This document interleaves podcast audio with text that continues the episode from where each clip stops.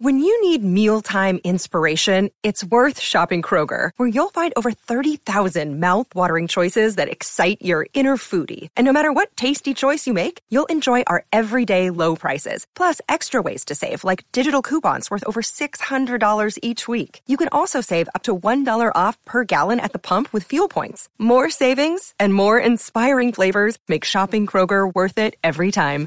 Kroger, fresh for everyone. Fuel restrictions apply. Welcome to the Creator Tray podcast. My name is Trey Cook. Today I have a very special guest, Chris from Acme Villain Support. How are you doing today? I'm doing great, Trey. How about yourself? I'm doing awesome. So, would you mind telling the audience a little bit about yourself? Yeah. Um. So I uh, I started the channel Acme Villain Support uh back in March of 2021 uh because I had a single skit that I wanted to get off my head, which was uh denying uh, insurance coverage to the Empire uh, for the destruction of the Death Star because they didn't buy exhaust port covers uh, for the exhaust port that the proton torpedo went down. And uh, I figured I'd get that video out of my head and out into the internet, and no one would ever see it, and I could be happy with my life. But a lot of people saw it and asked for a lot more. And now, two years later, uh, I have almost 300,000 followers across uh, all my socials uh, middle of starting a business, launching a merch store, and everything else. So it's interesting the little the adventures life takes you on that you don't expect. Yeah, that's awesome. It's really neat how one small idea can really catapult your life in a different direction. It is. And looking back, I wish that I had had the foresight to to even just say what if this blows up and be prepared to handle that because it's been a year and a half of just figuring out how do I turn this fun hobby into something more. And if I'd been prepared, I probably could have done that much sooner and done much better than I have. But you know, we we we all learn from our mistakes. Right. Well, I thought I would do a quick a quick fun uh quick round with you today. Go for it. To start with. So I'm uh going to start with a couple or a genre and I'd like you to tell me your favorite property. I'd say book or movie, but you know, there's so much crossover these days. It's really right, really the same. All right. So uh, first off, what's your favorite uh, property in the fantasy genre? Um, huge fan of the Dresden Files, which is kind of like uh, urban fantasy. Um, that would be my absolute favorite. Right. Uh, those I just started the first book uh, since you recommended it to me. Really enjoyed that. So, what about science fiction? Science fiction. Um, I'm a huge fan of. Uh, if you know who Larry Niven is, uh, he is a a quote unquote hard science uh, fiction writer, meaning that he doesn't have like mystical, unexplainable things. He actually has the science behind his explanations and his ideas. Um, he wrote a series called Ringworld, which was my favorite. Uh, the first book, Ringworld, is amazing. Awesome. Uh, that reminds me a bit. The hard science angle reminds me a bit about The Martian. Did you read that? I, I did not, but I, am familiar with it. And yeah, it's the same kind of thing where it's it's all based on real science. It's not jumping 700 years in the future and being able to not explain how stuff works. It's all very much explained the science and the physics and everything else. Awesome. So, what about the comics and superhero genre? Um, I am so uh I, am gonna age myself here. Uh my favorite comic growing up was G.I. Joe, uh, because my favorite character was Snake Eyes. Um, I grew up right when Ninja Turtles, I was like 10 when the Ninja Turtles cartoon came out. So ninjas were all the rage, and Snake Eyes was the coolest of them. That is so. I remember bits and pieces uh, when I was young. It was more like the. Did you ever watch the Thundercats? Yeah, yeah, yeah.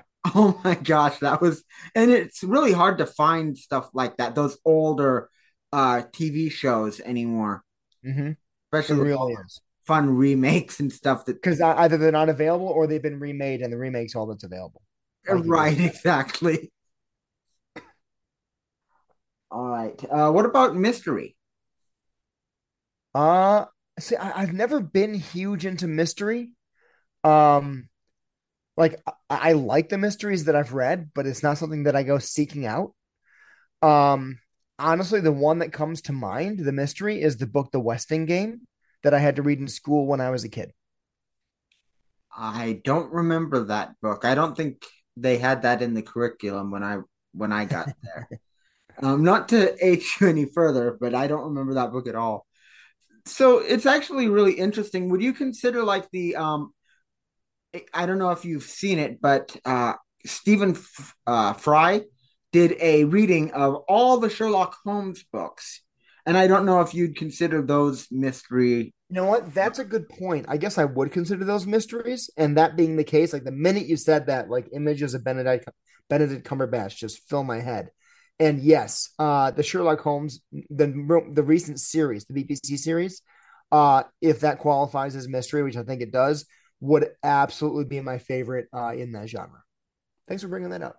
Yeah, absolutely. Well, and it's it's one of those weird things because in the Sherlock Holmes, especially the books, you don't like I don't know if a mystery is required to have all of the elements laid out so you can solve the mystery because a lot of those early Sherlock Holmes books kind of didn't. Right. Um, it was more of telling a, a dramatic story. Yeah, exactly. All right. Uh, last one, and this one might not be uh, up your alley at all, but uh, horror or thriller? Um, I actually really enjoyed the movie Event Horizon. Uh, if you're familiar with that, as far as like serious horror or thriller, um, that uh so event horizon actually uh recently has been people said that it is actually part of the warhammer 40k universe. It's humanity's first contact with the warp. Um but then uh as far as comedy horror goes uh tucker and dale versus evil wins over everything else. I haven't heard so i've heard like i've heard the name event uh, event horizon mentioned yeah. a few times. Um and also Warhammer 40k, which I've never gotten into. Neither have I. But uh, Tucker and Dale versus Evil is a comedy. It came out, I don't know, five ten years ago, and it's uh uh uh the guy who plays Wash in Firefly. I can't remember the actor's name now. Um, and another dude, and they just play these country guys, and there's college kids, and there's horror elements, and it's just funny and gory, and yeah, it's just enjoyable that that sounds like a lot of fun. Might have to look for that one. It would be fun to watch with my sister. Yep.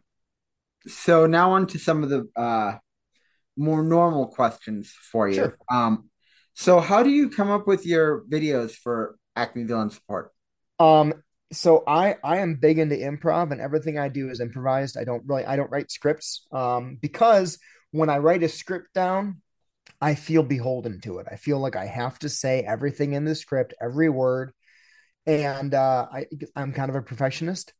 And improv gives me the freedom to basically not be perfect and still have fun. And I find that the result of that is that I do better than if I did spend time writing out a script. So um, I'll it'll be anything from I, I get a funny idea or I read a joke and I go, oh, I can make that joke about this character. Or someone asks, hey, can you do a video about the Predators versus this person or the Borg versus that person, which are two of the series that I've done, uh, long running series. Uh, like today, I did I did I did a remake of a video that I had the idea for um, about a year and a half ago. I posted it on YouTube. Uh, was a call with Scar from The Lion King trying to warn him away from using the hyenas and to hire henchmen off of our henchman registry instead. Um, and just you know warning him about you know the hyenas you can't trust them etc um just a, a, video like that it's just the idea of like you know what what kind of call can i have with a cartoon lion? Right. That's it. The same kind of conversation you'd have with a mob boss who just hired on uh you know a, an underling he can't trust but it's just it's a lion instead of a guy Right. Um, very, very. Uh, when you said that, it reminded me because I, you know, when you read books and stuff like that, it, everything goes back to that. It reminded me. Yeah. I can't remember his name, but Gimpy from the from the first Dresden book. Um, just you have him, you trust him, but he's not reliable as anything. Right. Um, but that makes a lot of sense. Actually, I find that myself a lot of times when I try and write a script or something or I have something it normally doesn't work out. Eventually, I'm just like, I'm just going to do it. And once it's done, it's done. Yeah. And the advantage I get is I, I can record the call once and then watch it and say, okay, I want to say this differently in, in this situation or that. And I can record it five or six times, making small adjustments as per what I saw could be better.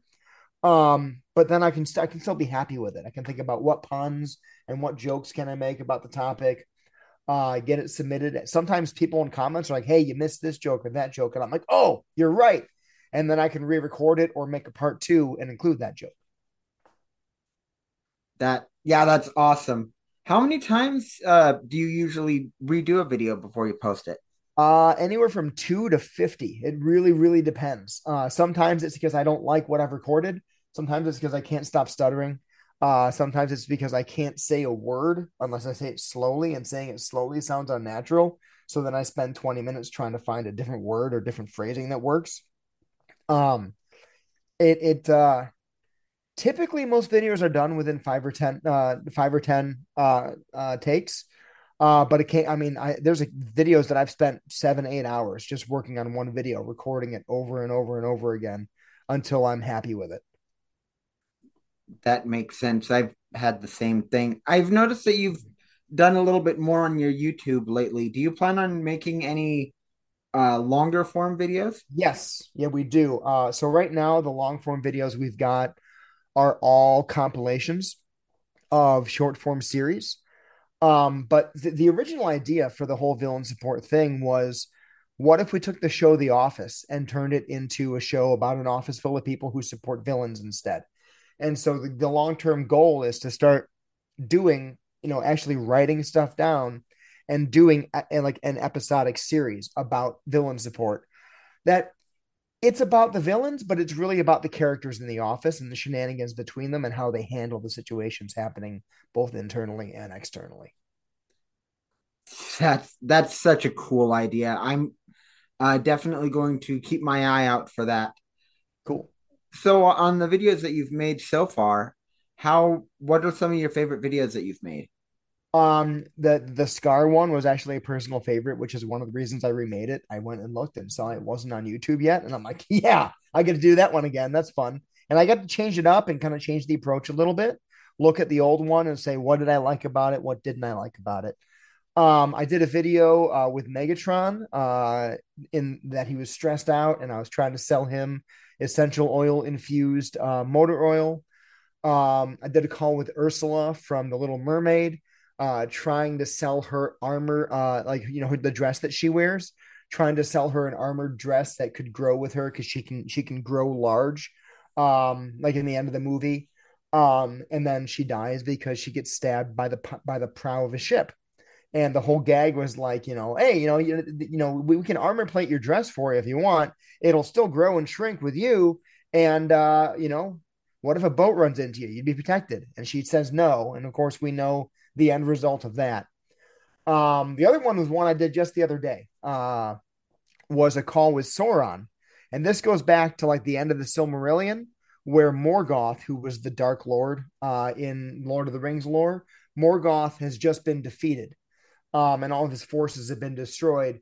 But I, my, from my character's perspective, John, my my character John doesn't know that, so he's leaving a voicemail for Sauron saying, "Hey, I I haven't heard from Morgoth in like a week and a half. We were supposed to have a conference call about uh, about uh, getting ready for the invasion of the Valar.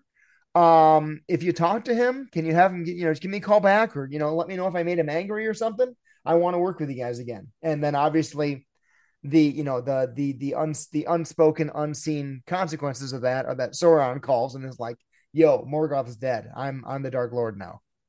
Right. that sounds that sounds like a lot of fun. I bet that there's a lot of ideas that just kind of pop into your head when it comes to that.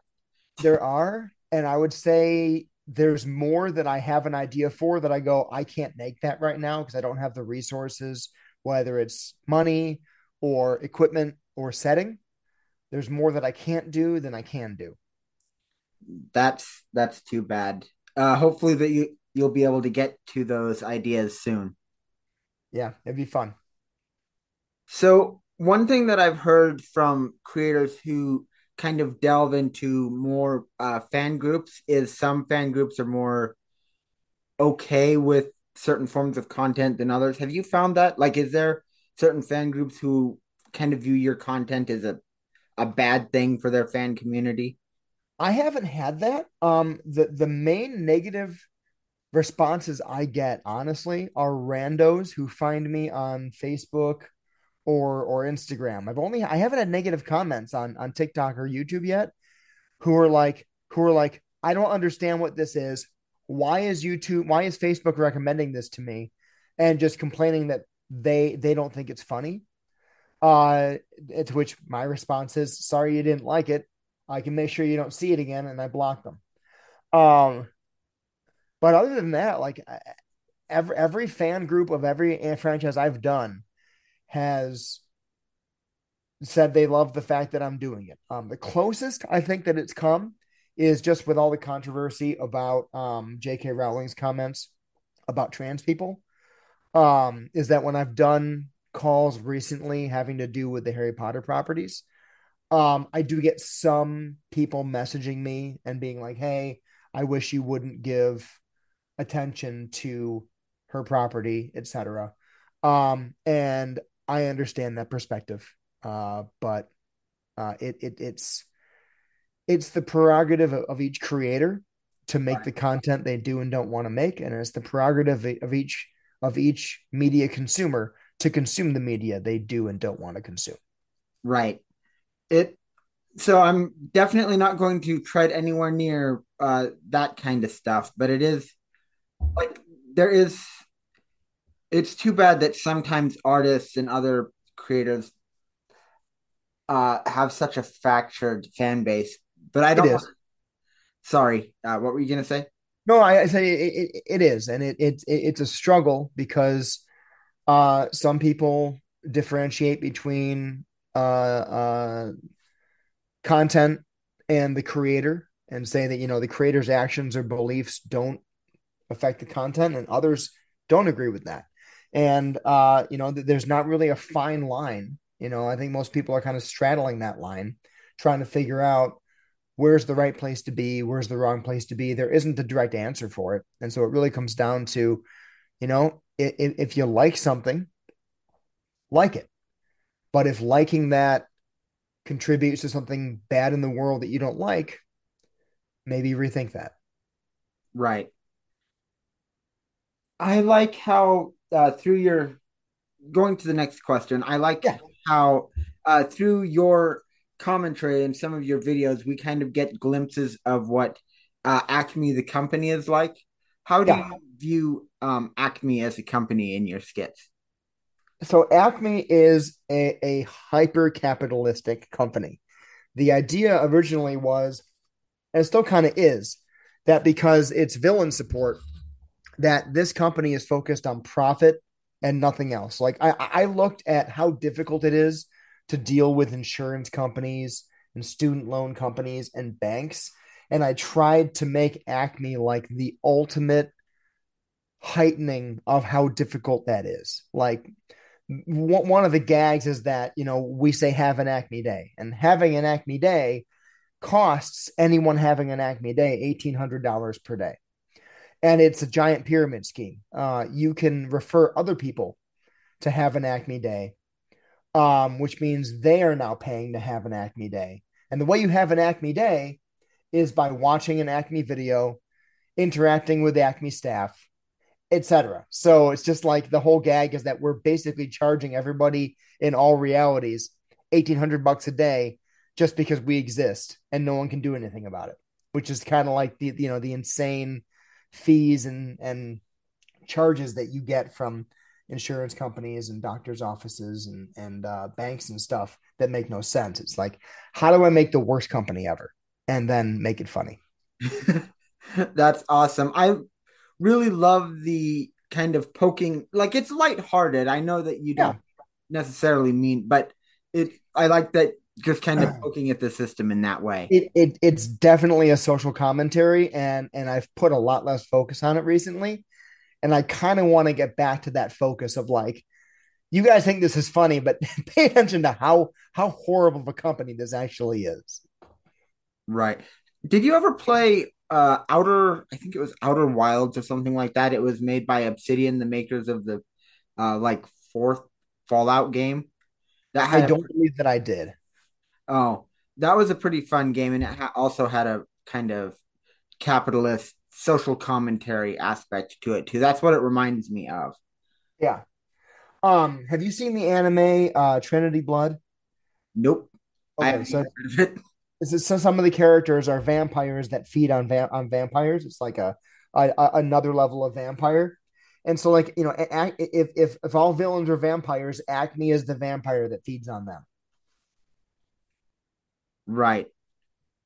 As well as kind of also selling to both sides, the uh, as the merchants of war, as you might say. Yeah, absolutely. We we we sell to both sides. Um, we try not to give one side or the other side an advantage, but when it's to our benefit, we do.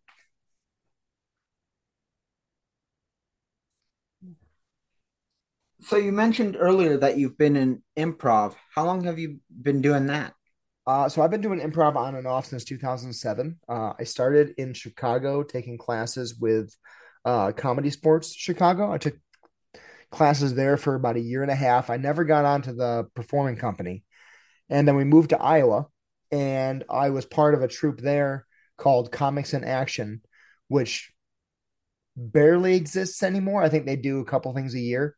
Um, but uh, they kind of fell apart uh, five, six years ago. And so I didn't really have any improv to do until I moved uh, to upstate South Carolina, or I'm now a member of Alchemy Comedy um, here in the Greenville area. And I took classes here, and now I'm a, a performing member. I can say that word, performing member of the company here. So uh, I'm typically one to two shows a week on Thursdays um, at Alchemy Comedy, which is underneath Coffee Underground downtown. That I think that's interesting. You said Alchemy Comedy. Yeah, alchemy, like like like the the ancient art of converting lead to gold that doesn't actually work. Right if you ever get a chance, actually check out uh oh god, uh Twitchy Witch. Uh, Twitchy she, Witch? Yeah. Uh, okay. on TikTok. She has a kind of alternate view on how alchemy works that kind of makes more sense than the old uh okay. lead into gold thing. I can do that. Yeah, if you uh, if you ever feel like exploring something like that, give it a give it a look see. we'll do. Um, so you've got a store uh, starting up pretty soon. Uh, it'll be open by the time this podcast comes out. Would you mind telling our listeners a bit about that? Yep. Uh, it's going to be at villainsupport.com.